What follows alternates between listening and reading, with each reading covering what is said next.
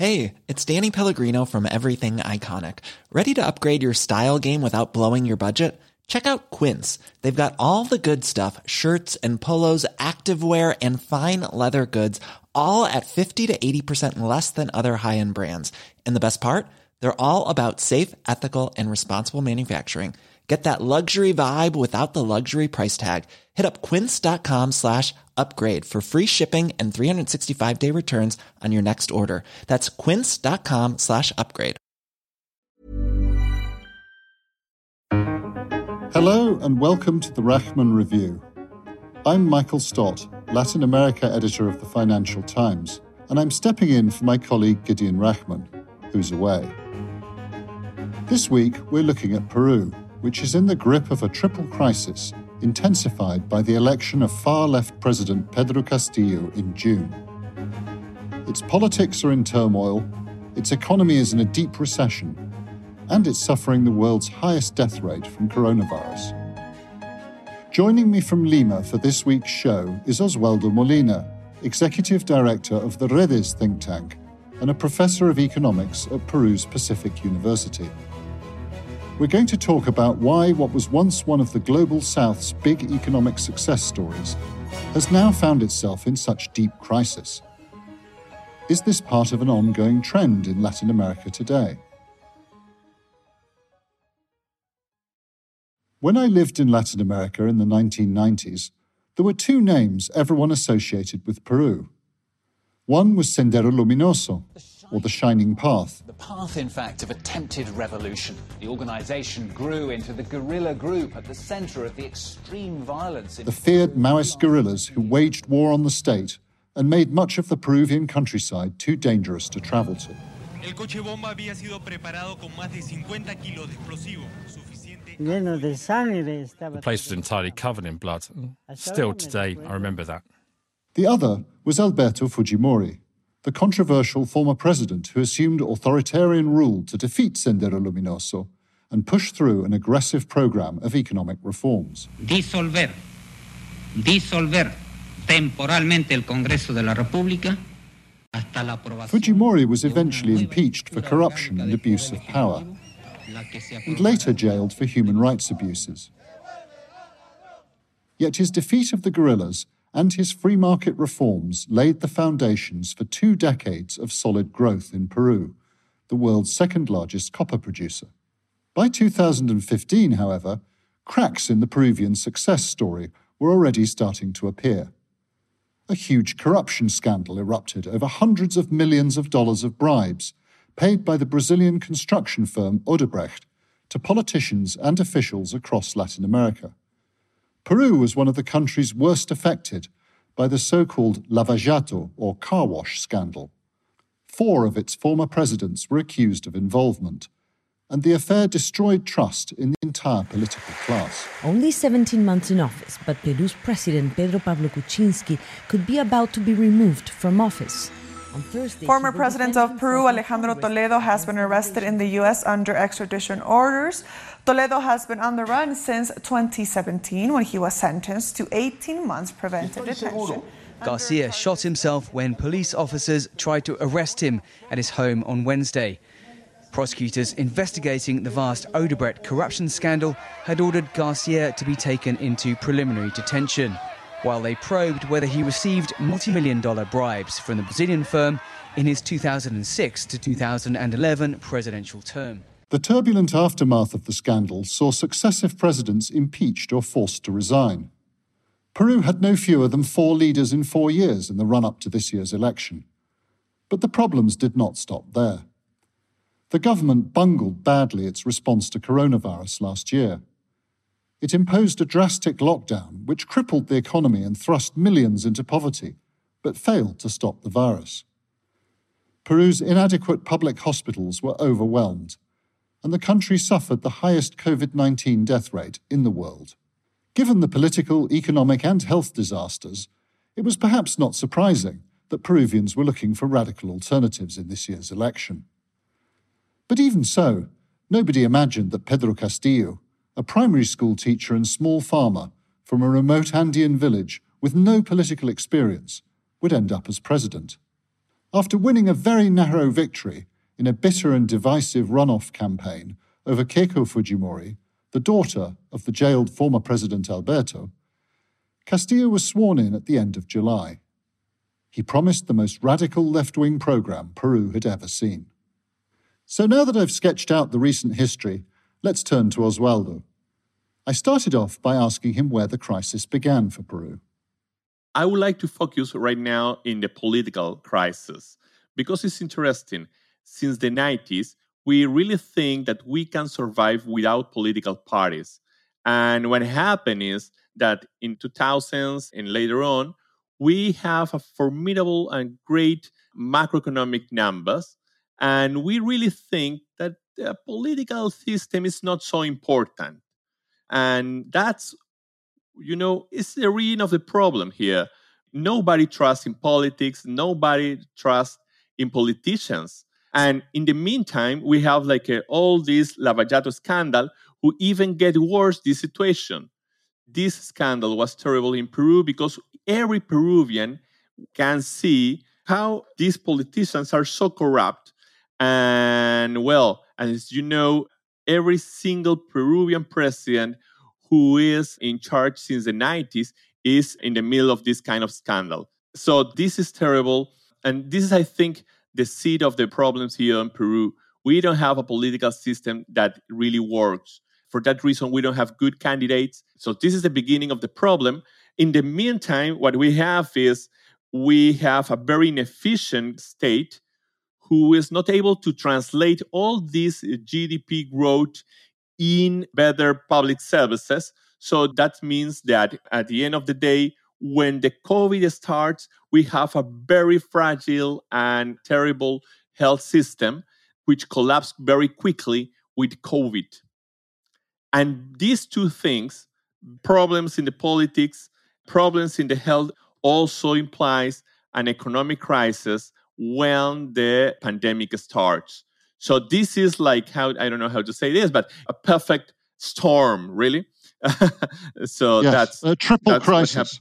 Exactly, it's a triple crisis that we have suffered in the past years. Let me just stop you there for a moment. I mean, this is one of the interesting things, isn't it, about Peru, is that you had this performance, which on the on the face of it, the numbers look very good.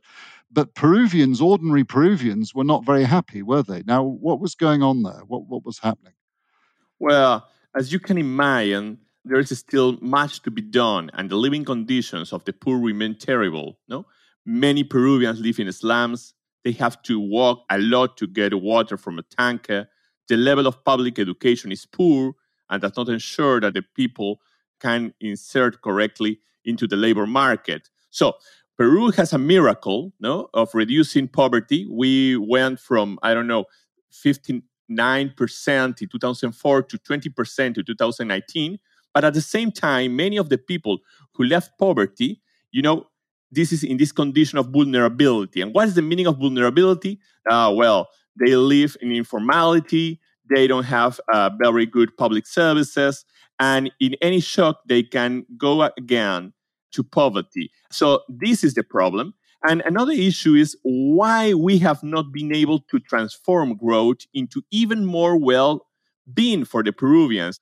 Just to give you an idea here, despite the fact that the health and education budget has tripled in the last 10 years, know, when the pandemic struck, half of community health clinics lacked doctors, and the country had only 200 intensive care beds. Only 200. Now, it's, that's for how many people? What's the population of Peru? The population in Peru is around 30 million. Yeah, indeed. Right. So just over 200 beds for more than 30 million people. And exactly. the corona crisis in, in Peru was particularly serious, wasn't it? We've ended up, I think, Peru now has the highest per capita mortality from coronavirus anywhere in the world, which is quite extraordinary, terrible tragedy. Um, the hospital beds was clearly part of that, a shortage of beds. But what else was happening here? Why, why was the coronavirus crisis so serious in Peru? Yeah, well, we have more or less 500 people dying out of 100,000 inhabitants. And why this happened? Well, part of the answer is we have a terrible health system, first. Second, the labor market is completely informal. So the people, when the government decide to lock down the people, they can do it because they can stay at home because they need to go out to work and get money to survive. And all this stuff, suppose that the GDP fell by 11%, but at the same time, the monetary poverty increased in 10 percentage point, which is more or less 3 million people returning to poverty. This is like a 10 years of fighting poverty just disappear in one year. And then, of course, in the middle of all this health crisis, this economic crisis, there was an election, wasn't there? There was a presidential election. So, so tell us a little bit about that election, Oswaldo, and, and how it ended up. Well, I think that COVID played an important role in our election. I think that the most extreme options in the electoral campaign get more attention. And this is the case of Pedro Castillo. Maybe it's important that the people know who is Pedro Castillo. Pedro Castillo is a public school teacher from Chota, Cajamarca, a region located in the northern highlands of Peru. He's an unionist who was a leader of the teacher strike in 2017 and who ran for president in Peru Libre, which in fact is a political party which labeled itself as a Marxist Leninist. So this is one side. And in the other side, we have Keiko Fujimori, who is the daughter of Alberto Fujimori, a former president and, you know, the, uh, authoritarian president in Peru in the 90s. Yes, so you had this very sort of polarized election, didn't you, in the second round between the far left and the right, between two figures who who were loved by their supporters but hated by almost everybody else. And I, I, of course, in the in the campaign, I went to a couple of the rallies by Castillo, and he's a, he's an extraordinary character, as you say, Oswaldo. This primary school teacher from from the rural area of Cajamarca. He has a small holding where he looks after his cows and his land, and he was active in the teachers' union. But he was completely uh, unknown in national politics until this election, wasn't he? And then he was adopted by this party, Peru Libre, which is a, a Marxist Leninist political party. Um, and then he ends up as president after this very divisive campaign. And I noticed at the rallies that he had this message and, and, a slogan which seemed to resonate with people. And it was it was a simple slogan. It said, "No más pobres en un país rico." No, no more poor people in a rich country. And that seemed to be a slogan which which really resonated with Peruvians. And I, am interested in why you think that slogan and, and the program of Castillo was so successful. Yeah, well, I think that the results cannot be explained without COVID. No, the poverty has increased considerably, so the people are very angry. They want to change, and at the end of the day, that was exactly what Castillo proposed with his uh, main motto, as you say, no more poor people in a rich country. And yeah, that's what happened. And the other side, Keiko Fujimori, this is the third time that he was in the second round in a, a, a political campaign here in Peru. And I, I think that there is also some anti Fujimorism playing here in Pedro Castillo's win. Yes, and of course, Keiko Fujimori is herself under investigation, isn't she, for uh, alleged offences. So this takes us to another topic, doesn't it? Which is corruption in Peruvian politics, and yeah, that's been a huge issue going back several years. Yeah, well, everyone since the '90s has problems, a scandal for corruption. It's terrible. It's huge. Yes, and this destroyed trust in the political class, didn't it, in Peru? Definitely, definitely. If you check, for example, the Latin Barometer in 2018, only 13% of Peruvians trust the government and only 8% trust in Congress. It's very difficult right. to build something with that numbers. And so you've got this enormous mistrust of established political parties and established politicians. And along comes this primary school teacher from the rural Andes, and he looks like something new. Exactly. He's more or less unknown. We only know that he was a, a unionist who was leader of teacher strikes in 2017. So I think it also play in his favor for sure. Right. So there's a bit of a question, isn't there, I think, about who's really in charge in this new oh. government oh. of, of Pedro Castillo. There's this rather shadowy figure of Vladimir Cerron, Marxist Leninist, trained in Cuba, the head of this political party, who's the sort of figure behind Castillo. And then on the other hand, Castillo, who's a politically inexperienced primary school teacher. So if we look at the first weeks or first days of this Pedro Castillo government, what have we learnt about who's really in charge here? Is it Castillo who's in charge, or is it Cerrón who's in charge? What's your view? it's, a, it's a good uh, it's a good question. It's a bit difficult to answer that, but what you must know is Castillo, he never gave some interviews. Even in the campaign, he gave very few interviews in the TV or to the press. But at the same time, you have Vladimir Cerrón, who is very active in his Twitter account, saying what is the next steps of the government, so on and so far. So it doesn't matter what happened, you know, behind the scenes, but for the people, at least, you know, the perception is okay, well, this guy is quiet and the other is speaking. So it seems that Cerrón is playing an important role in the government, even though in the campaign, Pedro Castillo said that Cerrón will not play any role in, in his government. Right. Yes, I remember that, and and and also in terms of the appointments of some of the key ministers Ooh. in the cabinet, we've seen influence of Cerrón, haven't we? Yeah, and we have many ministers and designate public officials who have open investigations or who are not specialists or technically prepared in the field they have been assigned to. So it's a very complicated situation.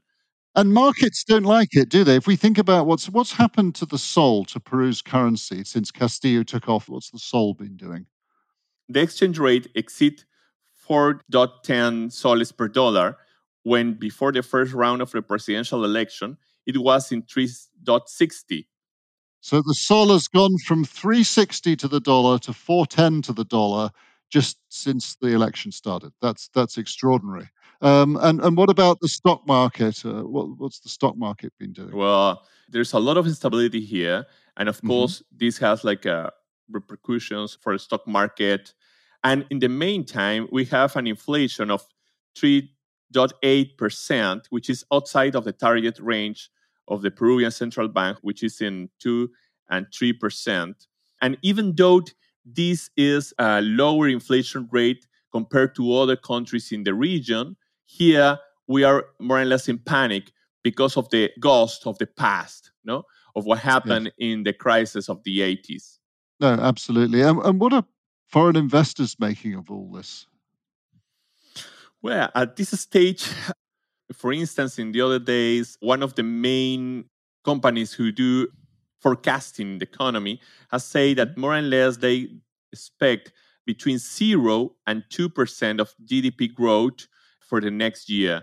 And this is because investors have decided to stop his plans, just waiting for better signals from the president. Right. So investors are holding off, not wanting to put more money into Peru. And I, I understand that Peruvians themselves have been moving money out of the country too. Yeah, right? in a huge amount of money is leaving the country because of all this instability. Right. No, very worrying picture. Um, and all this, of course, is part of a wider trend, isn't it, in Latin America of a rise of populism, of economic crisis, growing anger at inequality. And we've got elections coming up in two of the other Andean countries in the next year. We've got Chile electing a new president in November and Colombia electing a new president uh, in the first half of next year. Do you think we're going to see some of the same forces at work in those countries? Again, difficult question. I think that there is like a turning point in the political scenario here in Latin America. Yes, indeed. But in both cases, especially in the case of Chile, COVID has not punched his economy so terrible. So, well, I expect that they will not have an extreme figure as Pedro Castillo. And in the case of Colombia, well, I don't know, because all of these protests in Colombia, they are still very fresh honestly, it's a very complicated time for Latin America, I think. Right, because what we do see in both those countries, a bit like Peru, is that they were performing relatively well on the macroeconomic measures over the past couple of decades. But actually, that hid a much worse performance at the level of inequality, social justice, providing basic services, proper public services, and therefore there's there's a lot of discontent and a lot of anger among citizens in these countries, which which is I think perhaps the common factor with Peru, isn't it? Yeah, Latin America is a complicated region. You know, it's a middle income countries, but at the same time a very high inequality. And I think that high inequality is playing an important role here. It's very difficult to close all the gaps in a few decades. And I think that's the reason why we have so much anger. And we must think carefully what we must do to, to do better in the near future. Absolutely. Just to conclude, if you were going to paint us a picture of how you think the situation in Peru is going to evolve over the next couple of years, what do you think it's going to look like? Well, I prefer to say to do my forecast for the coming months and not years. But mm. what I expect is that the government understand that his actions, like for example, this uh, first cabinet, is not the correct path to mm-hmm. follow and that they have to moderate if they want investment and if they want growth. So, your hope really is that the government will moderate a little bit its positions over time. I hope so, yeah. No, I, I for right now, for example, Pedro Castillo is the president who started his period with less popularity in at least, I don't know, the last 25 years or something like that. So I really think that he think that it's not about him and his actions, but I think in the coming weeks and months he will understand that instability is not the correct path. And just let me give you an example. A few days ago, he went to the public and say something like there will be some surprises on food and gas prices. But you know, for all the Peruvians who lived in the crisis in the 80s, it means okay, well, there will be like price controls and so on and so far. And of course, these are terrible for investors. So I think he will learn to manage the power he has in his declarations and in his actions, and he will moderate in the near future, or at least I hope so. Oswaldo Molina, thank you very much for joining me today. Much appreciated. Thank you for your invitation. I was very glad to be here. That was Oswaldo Molina, ending this edition of the Rachman Review. Thanks for listening, and please join again next week when Gideon Rachman will be back in the chair.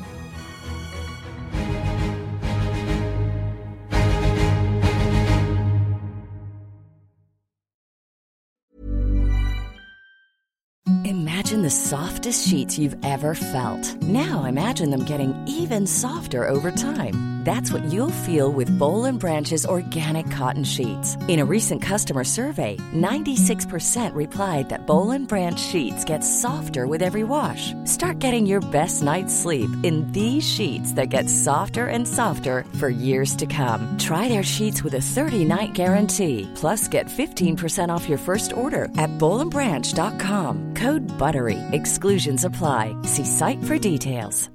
Here at Bellingcat, we get to the bottom of things. From a global crisis to an underreported event, we find the facts using publicly available tools and resources, uncovering what is hidden on and below the surface. We connect the dots using social media posts, satellite images, and public records, and empower others to do the same by sharing how we do it. The ability to do so is only made possible by our readers, supporters, and community members. Care to join us? Learn how at bellingcat.com.